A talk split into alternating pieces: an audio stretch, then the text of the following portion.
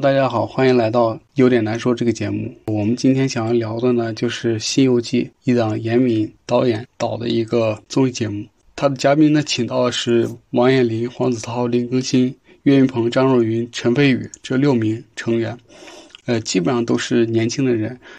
我个人觉得这个综艺节目呢非常好看，因为它体现了一个综艺节目的一个真实性。然后，其实，在呃，故事方面、游戏方面都还可以。最终，它主要体现的就是一些人间冷暖呀，然后生活气息啊这些东西。整个这个综艺的这个游戏设置呢，就是学习了韩国的这个新《西游记》。讲讲我为什么知道严敏这个导演吧。呃，我第一次知道严敏这个导演呢，就是从《极限挑战》这个呃节目当中认识的。我个人觉得。极限挑战是他做的比较成功的，也比较知名的一个节目。呃，极限挑战当中的黄渤啊、黄磊啊、王迅啊、孙红雷啊这几个，呃，思维比较活跃，而且在玩游戏过程当中都做得非常好的、有思路一些嘉宾呢，他们给极限挑战这个综艺节目提升了一个档次。呃，斗智斗勇，呃，能够给观众们带来更多的欢乐。其中，严敏在一档采访节目当中也提到了，像黄磊、孙红雷这些破坏规则玩游戏的人，呃，给他带来一些冲击。不过还好，呃，在极限挑战的某些期当中，他也说过，因为没有制定的游戏规则，他也不知道该怎么拍。那么这些嘉宾呢，就纯靠自由发挥。呃，来达成一个拍摄的效果，最终成品获得了观众的一致好评。设计啊，游戏环节啊，都做得非常好，呃，也给我带来了很多欢乐。那时候我还在上大学吧。严敏导演呢，就是一个比较灵活的、多变的，而且他这个情节设计做得非常好的一个导演。呃，他的《极限挑战》啊，《说唱新时代》啊，他的游戏环节设置啊，就会让你觉得。不可思议，或者是你觉得，呃，是这样的走向，然后剧情，然后，呃，突然又改到其他的一些 意料之外的一个游戏设定，那这就是严敏导演的一个特点。我比较喜欢严敏导演的原因在于，这就像生活当中一样，你会在生活当中遇到很多很多一些问题，比如说。啊！突然出现一个意外状况了呀，然后或是你的目标定的太高了，你又达不到了，这这些都是一种意外。那，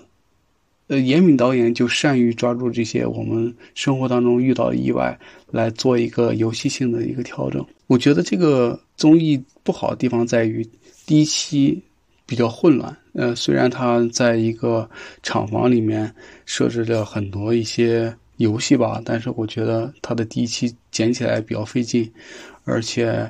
呃，逻辑线呀也不是特别清楚。呃，有可能是在他的后期当中，呃，演员的第一次来参加这种综艺节目，他会感觉到有点压力，然后放不开，呃，策略啊也达不到效果，他所以才产生了一种混乱的状态。就比如其中有一些你会看到。呃，他的游戏过程当中没玩好啊，或者是，呃，他没有达到相应的通关要求啊，呃，旁边的导演会给他提供一些指示提示，那就说明他的第一期做的不是那么好，但是后面几期我觉得还可以，主要是在于，呃，人间情暖啊。他专注于底层的一些人，比如说农民工啊，像这种名人或者明星，能够参与到普通的老百姓生活当中，呃，体会到他们的苦和难。这些社会学的一些环节呢，可能，呃，对嘉宾也好，对明星也好，呃，能够更深刻的去了解这个社会的层级制度。其实我特别喜欢严敏的综艺节目，因为他善于通过他的。综艺节目表达一些社会学的理论或者经验，呃，给观众带来新的视觉享受。最近为了了解严敏这个人呢，我还去看呃《戏剧新生活》。他这个《戏剧新生活》呢，嗯，虽然他是作为一个导演来参与到这个节目的，但是我全程没有感觉到严敏的存在。严敏就是那种，他如果想要你知道他存在这个节目当中，他会经常出现在屏幕上。呃，如果他这个节目很流畅，嗯，不想参与到过多的游戏过程当中，他就会把他的这部分剪掉很多很多，呃，也不会作为一个引领者或者指导者来参与到这个游戏当中，呃，像极限挑战啊，它就是涉及的很多，镜头也很多，他作为一个掌控者参与到这个游戏环节，而在这个戏剧新生活当中，我就没有。完全没有看到这个严敏的存在。当然，很多节目都说严敏的新综艺《西游记》有点儿呃，不太好玩儿，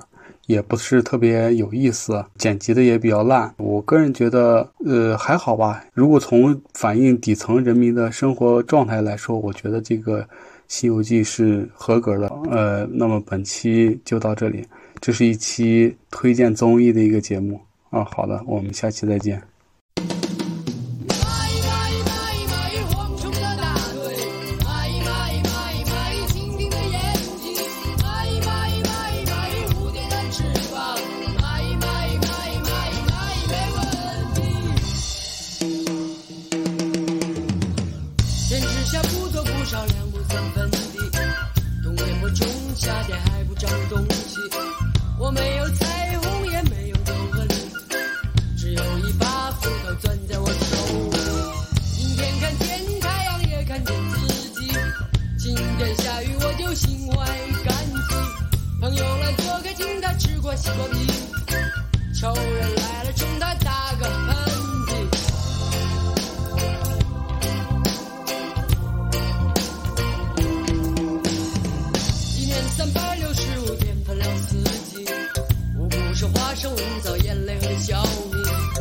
你想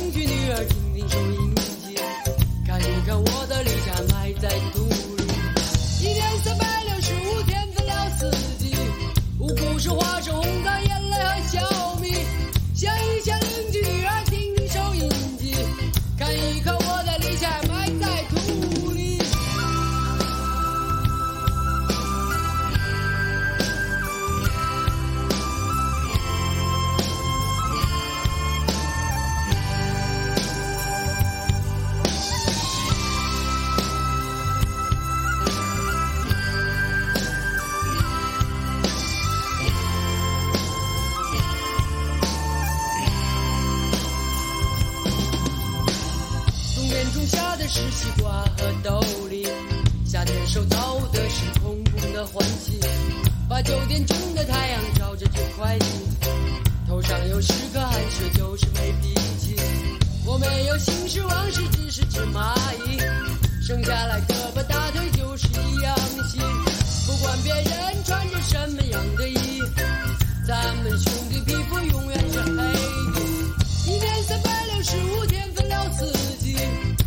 就化成红